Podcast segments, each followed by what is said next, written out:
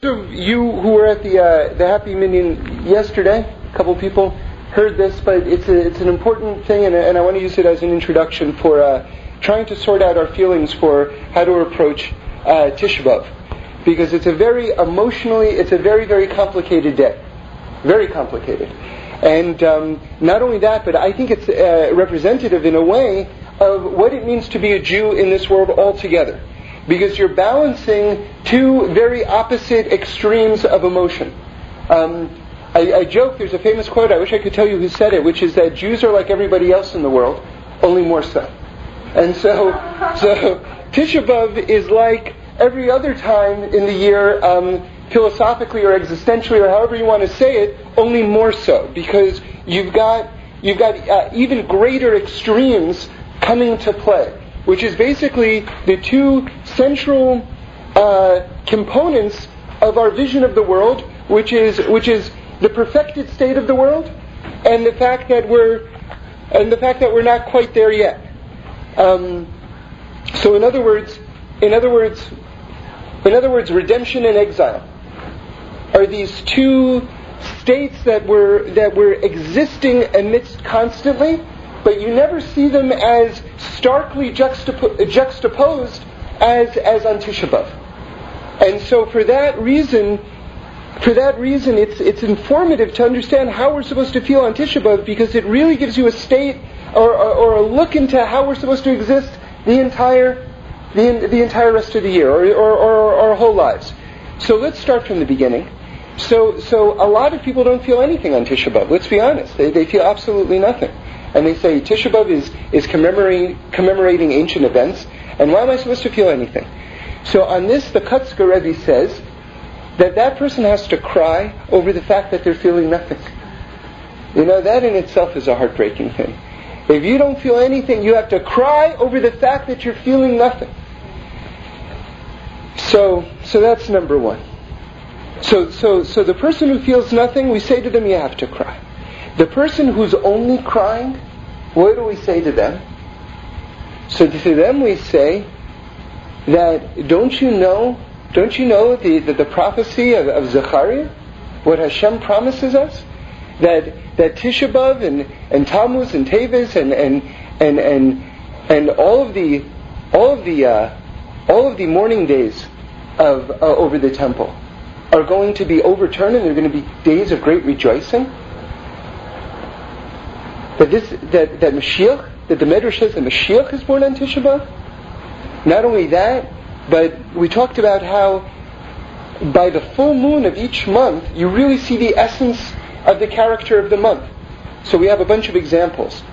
Uh, a Nisan, we, the 15th is, is Pesach, so that's the, really the, the, the touchstone of the month. Tishrei we have Sukkot, and Sukkot we know is, is, the, is the time of our joy, and we know that that's the, the culmination of all the work of Rosh Hashanah and Yom Kippur. Adar, the 15th of the month is Purim. So really we see that the essence of the month is reflected on the full moon of that month. And we know that the Gemara says that one of the two happiest days of the year, there was, Rosh, there was Yom Kippur and Tu B'Av, the 15th of the month of Av. Tu, by the way, is an abbreviation. Tu is, is Tes Vav. So Tes is Gematria 9, Vav is 6. So that's 15. So that's, that's, when we say Tu B'Av, that means the 15th of the month. There's a simpler way to say it, which is Yud and Hey, 10 and 5, but that's, that's, that's one of God's names. So we don't just use it so casually. So instead of saying 10 and 5, we say 9 and 6. So, you know, just the, the nuances and the, the reverence that, that, that, that just touches on everything in Torah is just beautiful. So that's just one small example of it. So we see that, that Tu B'Av, the, the, the full moon of Av, is, it shows on Av. It shows that it's one of the happiest months in the entire year. Right? So the person who's depressed on Tisha B'Av, we say to them, don't you know how great Av is? How joyous Av is? So, but what do we say to that person who's happy on Tisha B'Av? We say to him, uh, don't you know that the Gemara says that a person who doesn't uh, mourn the destruction of Yerushalayim won't be able to celebrate when, when, when, it's, when it's redeemed, when it, when, when it becomes rebuilt? Okay, so now we've come full circle. so what are we supposed to do? I, I just want to say a, a, note before we get to that. Uh, one of my favorite examples, those of you who are movie fans know something a little bit about uh, narrative movie structure. Uh, just give you just a look into why does it say that someone who doesn't mourn the destruction of Jerusalem isn't able to uh, to be joyous when it becomes rebuilt. And by the way, you know we say next year in Yerushalayim at the end of the Pesach Seder. Do you know the people who have a Seder in Israel? What do they say? They say next year in Yerushalayim, even if they're in Jerusalem, because when we talk about when we talk about this coming to Yerushalayim, we're talking about the perfection of the world. So until Mashiach is here, even Yerushalayim, even if we're living in Yerushalayim, that's not the ideal uh, of, of Yerushalayim yet. So that's just uh, something to keep in mind. Um, we talk about two aspects. The, the, the, the, rabbis talk about two aspects of Jerusalem. There's the Jerusalem below and the Yerushalayim Shel Ma'alah, which is the Yerushalayim above. And that can't be destroyed, and that always exists. Um, but to the extent that the Yerushalayim below isn't in sync with the Yerushalayim above, that's, that's where uh, problems kick in. And that's, that's true for all of us, because we have a, an aspect of ourselves above and an aspect of ourselves below. And it's, it's from the, the lack of harmony that exists between those two things that where, where, where problems uh, result, spiritual problems, so to speak. Um, so, anyway, let's get back to this movie structure idea. So let's say you're watching a love story, right? And um, and it's really about you know the, the, the whole classic structure is boy meets girl, boy loses girl, boy gets girl. if you want to know how to write a movie, that's follow that path. You won't you won't go wrong. Okay. So imagine you're watching one of these uh, love stories, and there's this funny character who works in the grocery store, who's like in a scene toward the beginning of the, the movie and you're like, that guy makes me laugh. That guy's so funny. And you're watching, you know, he's a total incidental character to the story. And you're watching the whole movie saying, man, I wonder when we're going to see that funny grocery store character again. And the end of the movie is after all sorts of like horrible uh, obstacles and, and, and heartbreak. The, the, the man and the woman finally get together at the end and, and you know people are sobbing in the in the in the audience, and you're disappointed because you're like, hey, where was the grocery store guy? You know, that I like that guy. So, so so what's the point? The point is that history, history, is literally the love story between God and the Jewish people, between God and all of humanity. But the central story, the central theme, the narrative thread, if you will, is this love story between God and the Jewish people. And if you're mourning that, if you're mourning the destruction of Israel, if you've got your eye on what the central story is, when the happy ending happens with the culmination of history, you will be able to, you know, achieve this incredible, you know, catharsis and, and, and, and exhilaration. But if you've got your ideas on when the Etruscans, Etruscans, is that how you say it? When the Etruscans are coming back, because you really like their their vases, you know what I mean? and it's like I can't wait for another bas relief from those guys because those were cool. you know, you're you're missing it all, and you're not going to be able to really celebrate and experience what it means when uh, when when the temple is rebuilt. Okay, so now let's get back to this person who is is is. It seems like we've come. Uh, full circle. The person who's who's joyous on, on Tisha B'av because because he knows he knows what the, the end result of the day is going to be, the joy that eventually is going to come. We say, well, listen, you know, you're living in the next world. Right now, you have to be living in this world too. If there's crying and there's tears and there's brokenness around you, you, you, you can't be blind to that. You can't pretend like it doesn't exist. You know, I'll tell you something. See, you know, a person has to be spiritual because they have to recognize that there's more to this world than the, than the, than, than the physicality around them. But a person can't be too spiritual. Because if they're too spiritual, then they become blind to the human suffering that's around them. And they're just, uh, they become Pollyanna, Pollyanna, so to speak. It's just like, well, everything is good, and can't you recognize that everything is good? And it's like, that's all well and good, but I'm about to get evicted from my apartment. So how can you tell me everything is good?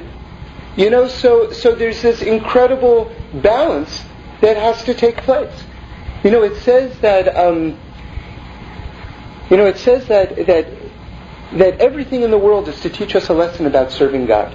So someone came up to the Alexander Rebbe and they said, "What does atheism teach us about serving God?" Because that's the denial of God Himself. So the Alexander Rebbe, it's a famous, famous thing. He answered, he said, sometimes you have to pretend like God doesn't exist and you do it yourself. Something needs to be done, you do it yourself. So, so, so that's what atheism teaches us. So I just want to talk a little bit more about this, this idea of, of not being too spiritual, so to speak. Um, so, so let's go into this because this really touches upon what we're talking about, reconciling these these two these two poles of of balancing all of these different emotions that we're experiencing on Tisha B'av and in life in general between this notion of being in exile, but this idea that Hashem is always with us so that in, in, in on some level there's this aspect of redemption that's always with us. So we know that Abraham Avinu, Abraham, our father, had ten tests of increasing magnitude. So the traditional way of learning it out, the standard way of learning it out, is that the tenth test was the Akedas Yitzchak, that that's where his son Isaac, who he had when he was 99 or 100 years old, I guess 100 years old, and who was to be the heir of, of, of, of, of Judaism in, in the world, and uh, Every, everyone knows the story. So Hashem tells him, you know, put your son up as a sacrifice. So anyway, without going into all the details of the story, we all know it. This was the, the, the, the, greatest, hardest challenge that was ever asked of anyone ever. And so we say this was the tenth test. But believe it or not, there's another way that the rabbis learn it out, that that's the ninth test actually and that the tenth test is what comes right afterwards in uh, in in the Chumash, which is in the beginning of uh, uh, uh, yeah Chayei Sarah, which is um, which is talking about. Um, hi, how are you? Thanks for joining us. So I just started an idea, so I'm going to backtrack. So so the idea is that Abraham Avinu had ten tests. We're talking about what the what the model state of consciousness for a Jew is. So there are ten tests. So most people learn out that the tenth hardest test was the binding of his son Yitzchak, right? The sacrifice of Yitzchak. But there's a way of learning it out that that was the ninth test, and that the tenth test was buying the cave, Me'aras HaMachpelah, the burial place for Sarah. Okay, so so he had to buy it from someone named Ephron, um, who was a very difficult businessman, and he had a very complicated business uh, negotiation with him. So I think most of us would ask, how can you possibly learn out that that was more difficult? I mean, I understand if you want to say it was the t- just the tenth test, but if we if we're working within this paradigm that each te- test was harder than the previous, what sense does it possibly make that a difficult business negotiation was harder than, than the sac. Remember, Abraham Avinu, one of his central things was he was traveling around the world talking about railing against this idea of sacrificing your children. Right? Like the greatest evil. And now all of a sudden he's, and he became world famous. He, he counseled kings. His whole honor, his whole pride, everything that he stood for at an advanced age was being asked to be overturned as he was to embrace this practice, seemingly, which was the worst, the lowest, right? Had, so I mean, the tests had to be in, in increasing difficulty. This is this is like how they learn it out. This is how they learn it out. Don't they say that the yeah. higher level you're on, the higher the test you get? Yeah, that's also a principle. Yeah. So okay, so I'll give you the answer that I heard. I heard it from Rabbi Friend, an amazing, amazing answer, and this is really central to, like we say, what our level of consciousness has to be every day, really. Which is that, you know, it's one thing to rise to the highest heights in terms of consciousness, to leave this world, so to speak, to go to transcend this world, so to speak. But that's not the end. That's not the end. The end is to take that level of consciousness and to bring it back down into this world and to be able to apply it even in a situation where you have a nudnik who you're negotiating with, you know, at the at the airline ticket counter. Right? Who's making you crazy. That's the highest. To apply to apply these these transcendent character traits in this world. That's what it means. That's what it means. That's how you learn out that that's the tenth test. Because there are people who can reach the ninth level. And unfortunately, you know, sometimes, you know, here, I'll give you an example. Let's use it in terms of a recipe right now. You ever see those catalogs that have pieces of meat in it? From like Iowa? Some of them it's like, I never thought meat could be beautiful. You know, sometimes it's like you look at these cuts of meat and it's like, it's beautiful, you know? So, so sometimes you can describe a, a, a, a recipe to someone. Or you can even show them, we're to, you walk them through a butcher shop. You say, we're to imagine, it, or, or a catalog, we're to use this piece of meat, and we've got the finest, you know, mustard from, you know, France, and this, that, and the other thing. And you're able to you're able to look at it and it's sort of like you're, you're able to imagine it. It's great. Now imagine that someone's actually making the recipe and it's only, it's only partly done. The meat is still raw. All the things haven't quite cooked in. And you say, do you know how great this is going to be? Taste it. Uh-huh. and it's sort of like, oh, it tastes disgusting, right? And then you cook it another hour and it's magnificent. It's like it's like completely gourmet. Okay? Sometimes we see someone who's spiritual, who gets to that ninth level, say, who's transcendent, but isn't able to bring it back down into the world. Right? And it's they're the worst role models in the world. you know, they're partly cooked. They're partly cooked. And the irony is the irony is that they make a worse impression than if they were than if we were just talking about the general ideas and they hadn't begun practicing them yet. If you were just showing them the ingredients. Right? They could imagine and go, Oh yeah, that sounds like a beautiful way to live and everything like that. But when a person is like this almost there, but really not there, it's it's it's it's, it's tragic. It's tragic. So so yeah. Where do we see in the buying of Marathon that he would even test it in a way that he would need to use this transcendent wisdom? It's it's really you know it's How totally yeah that? Like, you know? yeah because um, well for one he got the field. For two, you never see a fight between them. They never fight. He never loses patience with him in the beginning, if you look at the story, the story is very clear. It's all in the narrative. You don't have to even look at the midrashim or anything like that. It's uh, he begins. Ephron begins by telling him, "You're you're like a king. You're like amazing. Just point. It's such an honor for you to be among us. Point to whatever you want, and it's yours for free." And by the end of the story, he's in, insisting on the most exorbitant fee. and Abraham pays it. He ends up paying it because, for whatever reason, he had his intentions, you know. So, so yeah, it was a very, it was a very difficult guy. I mean, the guy was a very, the the, the Chachamim are, are very down on Ephraim. In fact, we learn out something like them, which is that he's the opposite. We have a principle which is say little and do much. Right. You know, a lot of people are into talking about everything they're going to do and then they don't do it. So, so they say that Ephraim is the exemplar of the of the of the downside of that. Um, yes, sir. Um, didn't they, uh, the, someone told me about the whole uh, buying of, of the land in Israel was, was a big mistake even on Abraham's part. Because if you look at all of these places that were bought today, Yeah. those are actually the places that we have the biggest problem. Uh-huh. Right.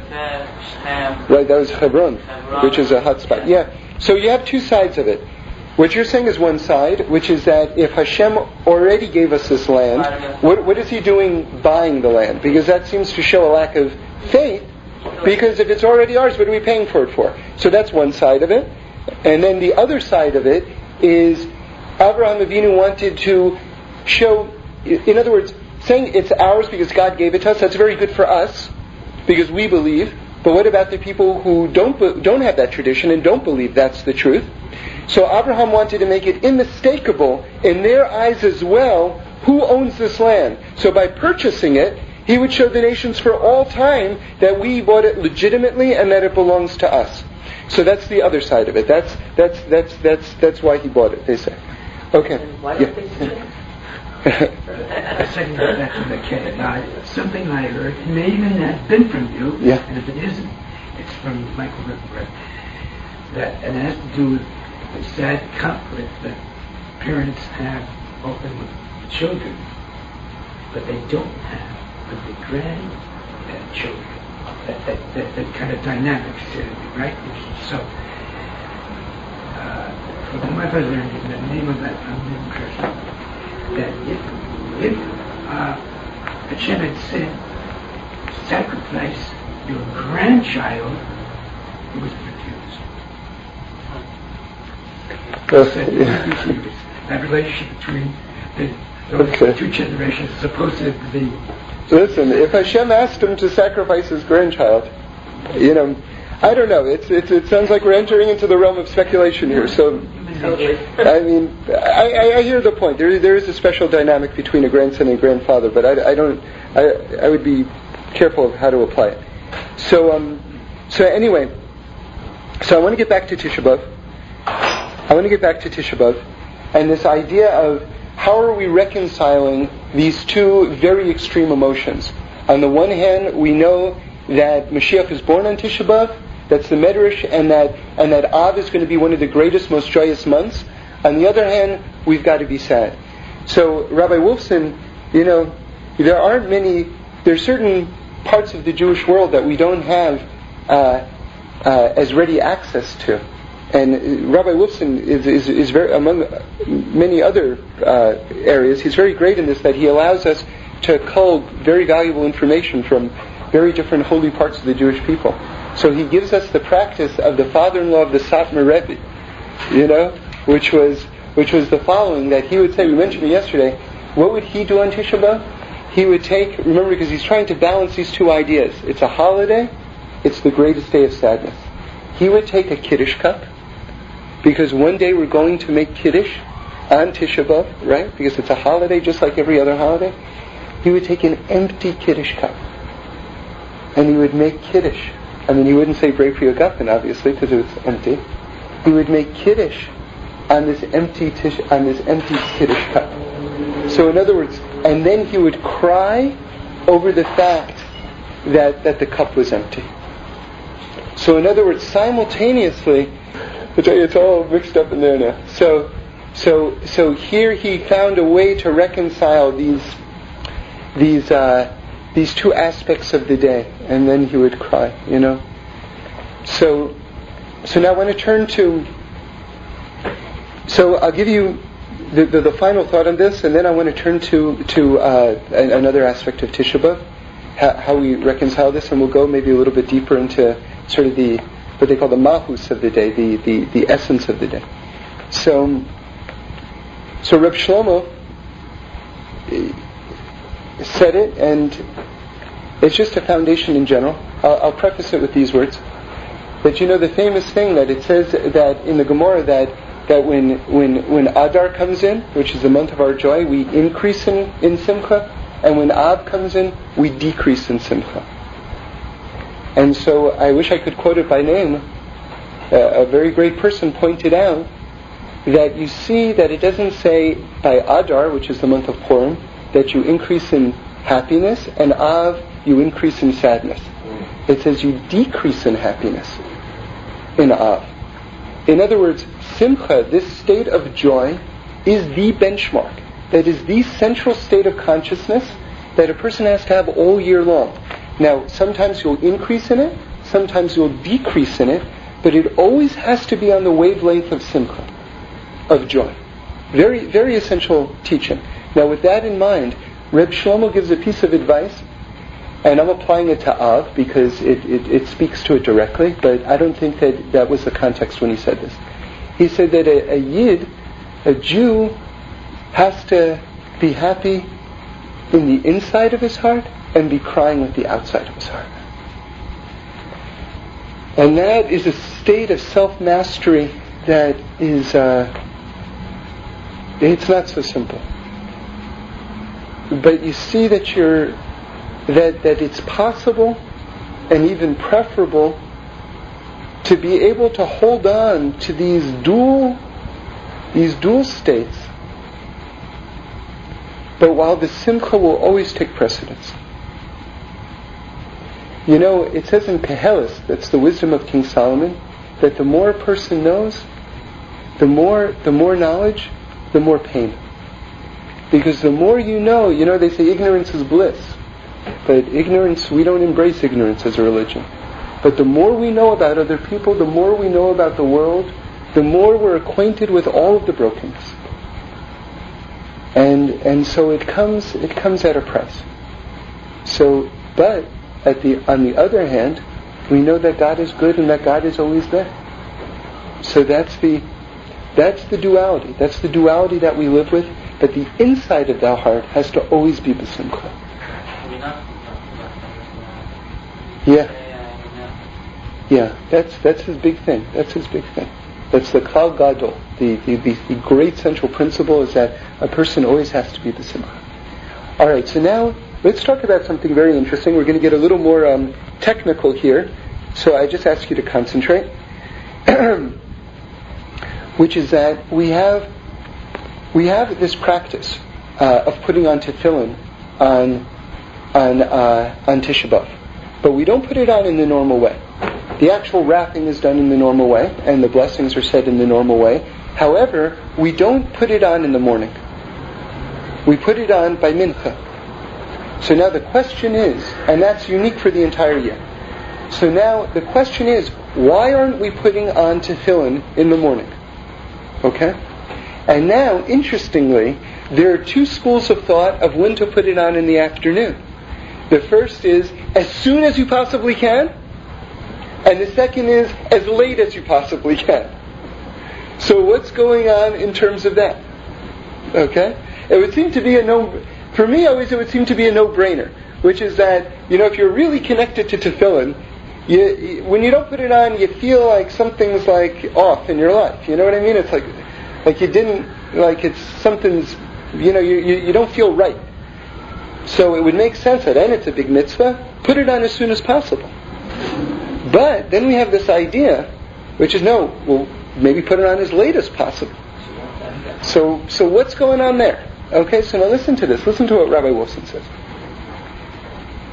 Okay, first let me give you the conventional sort of knowledge so that you can properly appreciate what he's adding. The conventional thing is that the essence of the destruction took place in the morning part, okay? And therefore we're not putting it on then. And once Chatzot comes, midday comes, which is about 1 p.m., then we can sit on a chair, Remember, before Chatzot, we can't sit on chairs. Then we can sit on a chair. Then we're out of this sort of the most intense period of mourning. Then we can put on tefillin, these type of things. So what's going on in terms of the morning? Uh, the the early part of the day. So he says, well, listen. And this is this is you know when you hear it, it's going to sound so simple and so obvious, but it certainly never occurred to me in a million years he says we have this tradition that Mashiach comes on Tisha B'av. So, so we know that on a holiday, meaning Pesach, Sukkot, Shabbos, right, Shavuos, we don't put on tefillin on those days. And that Tisha B'av is going to become an open, an openly clear holiday.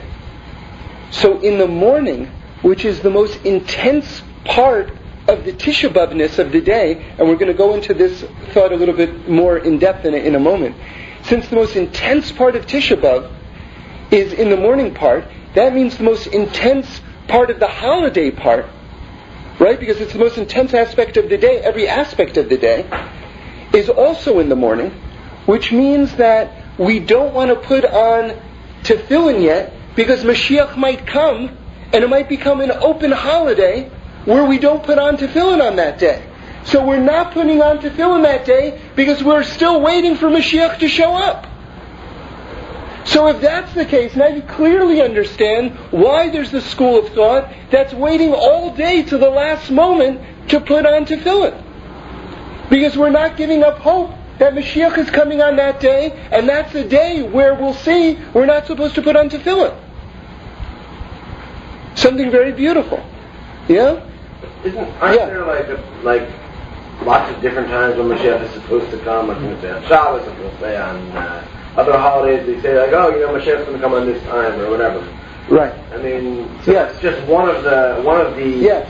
uh, Masoras we have is that he'll come on Tish B'av. Yes. That 100%. Expect him every day, every minute. That's also true. And, Yeah. and then we'll get Yes. to know three days in advance. If we didn't hear three days before Tish B'av, then you know, then he's not coming on Tish B'av. Maybe he'll just be announced that he'll be coming three days from now. Uh, I never heard the three day thing. Yeah, I that we'll be told three days so we can prepare for his coming. Yeah? Don't there's all these things. You know what they say by things like that? Like the like the like the Lubavitcher Rebbe says, there, there's a tradition that Mashiach won't come on Shabbos, and right? there's a tradition that he will come on Shabbos. right? So so uh, I haven't heard the one that he will come on Shabbos, but Mark Buber said, you know, about uh, Mark Buber says you know, the big the big difference between Jews and Christians is that we're waiting for the Mashiach and they're waiting for him to come again. So when he gets here, we'll ask if he's been here before. well, I'll tell you on, on that point, our tradition is this is actually something that everyone should know, is that we we we have a very strong tradition that Mashiach is always with us. It's just a question of whether Hashem will call on him to act, and it's likely that Mashiach doesn't know that he's Mashiach. Um, so, but the, the notion is is that it can happen at any time, and that you know the, the, the, the potential is always there. What I would say, did you want to add something? Yeah, well, I just want to ask, Yeah. well, as far as I know, the Mashiach, we, he needs to fulfill certain requirements. Right. Like to build a third temple, Yes. to, to lead us to. Right, that's the Rambam, So, yeah. so how, if, if, how do we know that he's Mashiach before he fulfills those requirements? Right. So you're right. So you're right. So technically speaking, we wouldn't know. But if if we hear Eliyahu announce that this is Mashiach, and it certainly looks like Mashiach, you know, so you know, like we say, we'll get the details. Let him come, and then we'll we'll, we'll figure out why, how that stems with the Rambam. You know what I mean? Um, but you're right; these are all technical things. But the point is, is that see, the more you get into Torah and the more you realize how halacha works and how we function as a people, the, the more admiration you have because we are balancing the most idyllic, idealistic, you know, world transformational, like messianic, you know, utopian ideals, and at the same time, simultaneously, we're applying them in the most detailed, detailed halachic ways with ramifications everywhere. So we talked about it before that that sometimes you have nice ideas, but you have to see if you want to be serious about Torah, you have to see where they land in halacha. In other words, when does it cease to become a nice thought, and where do you see it actually in halacha? So, so what Rabbi Wolfson is suggesting here is that while it's true we have different traditions of when Mashiach is going to come, he's suggesting here that you're actually seeing it in halacha itself by our not putting on tefillin. So, so that reconciliation, that reconciliation of of the most conceptual things, and like for instance, you know, without knocking uh, without knocking another faith. Um, now you know I'm about to knock another faith. right? So, this notion of this notion of love your neighbor as yourself. It's like first of all that's a pasuk in the Torah, you know, or don't do what's hateful to someone else. That's that's hateful to no. Don't do what's hateful to you to someone else. It's actually a more specific idea. That's gr- that's that's meaningless. It's totally meaningless because it's totally subjective. What what what don't I like? What do I like? You know? I mean, is there a bad person in the world who thinks that he's bad? Probably. Maybe. I, I- think there's a larger percentage of bad people who think they're good. You know? And so and, and so you have people applying the most uh, you know, random or or or uh, inexact standards. And what's so awesome about Torah is that we actually take a stand, and we actually say, okay, and and well, we say this is just the divine wisdom that we aren't arbitrarily coming up with it, that Hashem has told us specifically what, how to how to be how to behave. Yeah, and yeah, what a good person is. So what's You the know- rationale for putting on Shalom earlier? So, thing you do immediately? well, I'll tell you something. Once you hear this thought, it's hard. It's it's hard to put it on early, because it sounds like you're giving up the ship. You know, you know. I don't know what I'm going to do this year because I've always run to put it on. So I, I it's going to be now that I know this thought. I gotta I gotta see where I'm holding. You know. So um, so because in a way it's more heartbreaking than to put it on at the end of the day. You'll really feel. I mean, you're going to feel the day a lot more strongly. Okay, so now I want to get into something a little more, um, a little more kabbalistic right now, which is, which is this idea. It sounded I kind of blew by it about a few minutes ago, which is this idea that um, that the most intense part of the day, which is when all the destruction is happening in the morning, would seemingly also simultaneously be the greatest revelation of the happiness of the day. Because we're still thinking Mashiach can show up any moment right now. And that it's really this yent- yentif quality. You know, so how are these two things coexisting? They sound like absolutely irreconcilable opposites. This is either the worst part of the day. How are you telling me that this is the best part of the day? How do you how do you reconcile those things? So so I'd like to I'd like to give an example, or I'd like to ex- try to explain it in the following way, which is that um, it says in Gemara Megillah that uh, you know you see two words in the Torah, um, and both of these words are very interesting because both of them are comprised of the letters of the Yud Ke Vav Ke. So both of these words contain Hashem's name in them, in the Yud Ke Vav Ke, the same osios, the same letters. Okay, with one small difference, and we'll get into it in a moment, which is that there's the word Vayihi and there's the word Vahaya. Okay, and they mean two very different things. Vayihi portends something negative is about to happen. Okay, so so an example would be like the uh, the Megillah Esther begins with Vayihi b'mei Achashveros in the days of Achashveros, and then it talks about starts to go into the decree of the destruction that was laid down against the Jews. Of course, we know there's a happy ending, thank God. But um, but that's one example. And there, the Gemara goes through many examples of how Vayihi signals something negative is about to happen. Then you have this other word, Vahaya, like the beginning of the second paragraph of the Shema, Vahaya Shema, which is all the all the good things that are going to happen. So, so, so, so now let's look at the letters.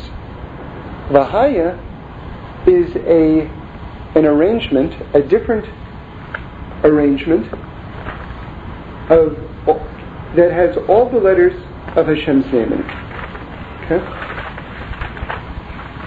So it makes sense that that signals something good. If you um, if you rearrange it, it's Vav Hey Yud Hey. So if you rearrange it, it's Yud Hey and Vav Hey. So it's very it's very clear. All the all the words are are right in there.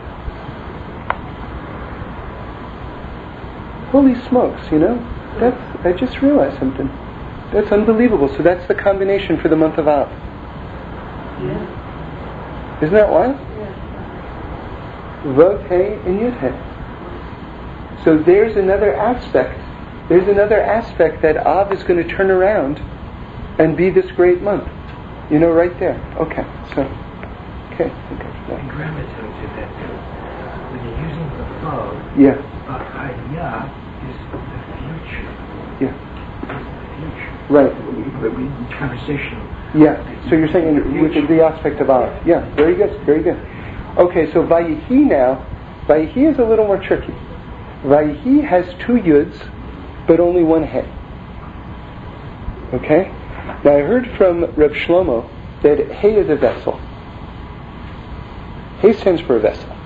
So when we talk about the yud and the he, and the vav and the he, all the Rebbe say that the bottom he stands for this world, The top Yud is talking about the most supernal of lights that's coming down and it's sort of like trickling through, you know, all the worlds, all the cosmos, and it becomes, comes into this world.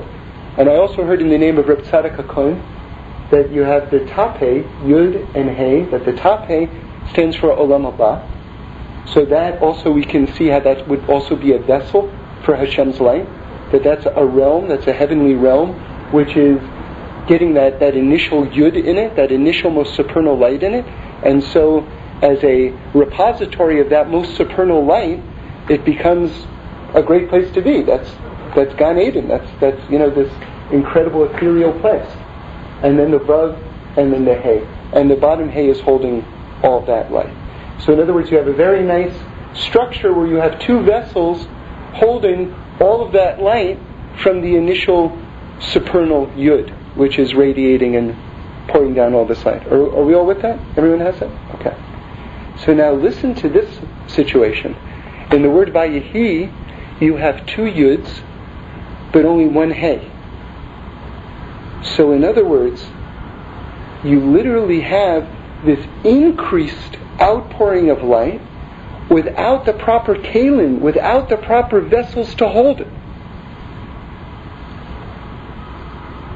In other words, in the Yud K Vav you have one Yud and two Hays to hold all the light. In Vayehi, you have two Yuds and only one Hay. And of course, we know, we're all familiar with this sort of like Kabbalistic notion of how the universe was created, that when Hashem shone the supernal light into the, into the Kalim, and the Kalim broke because they couldn't hold the light. And that that's what we're doing in terms of this world, is that we're, we're, we're lifting up all of the sparks of holiness that have been scattered all over the universe, all through time. So now, now understand when there's something that seemingly tragic or bad happening, a Vayehi moment in our lives. It's not that it's bad, so to speak. It's that there's too much light and we don't have the vessels to hold the light. So now we can return to the morning of Tisha B'Av and understand how you can have these two notions coexisting together. That you have this idea that it's the, it's, it's the morning, it's, it's, the, it's the most intense period of the day. And on the other hand, but it's also the most yentivtik part of the day. Because that inside part of the light, we weren't able to hold it because we weren't on the level to, to, to be able to receive, to be able to keep the temple to be able to keep all these brachas. And so, as, as a level of fixing, we had to lose them. I mean, that's a whole topic in itself. But that shattering is part of the goodness of our ultimate fixing. But that's the yontif quality that we haven't been able to hold on to. That's right there in the day. That's the Mashiach is about to show up. So how can you put on your tefillin? Because it could be a yontif. Both of those existing right in the moment.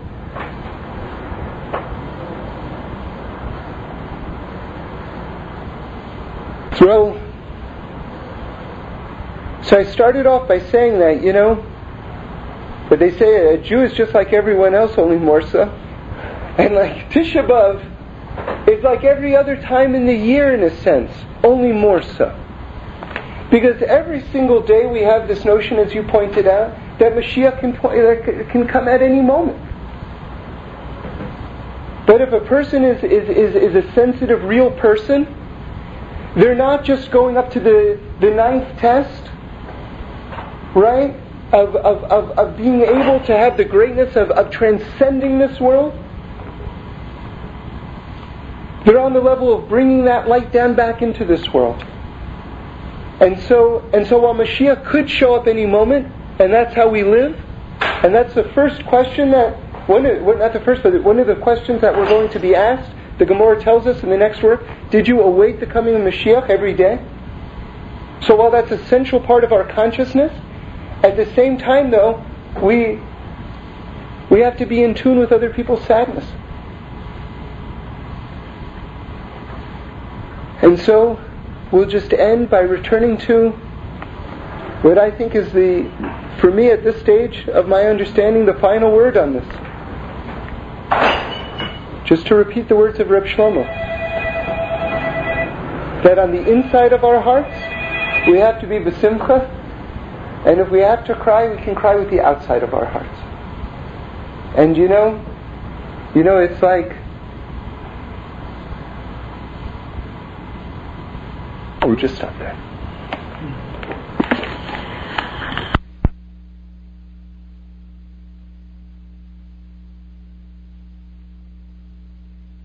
But the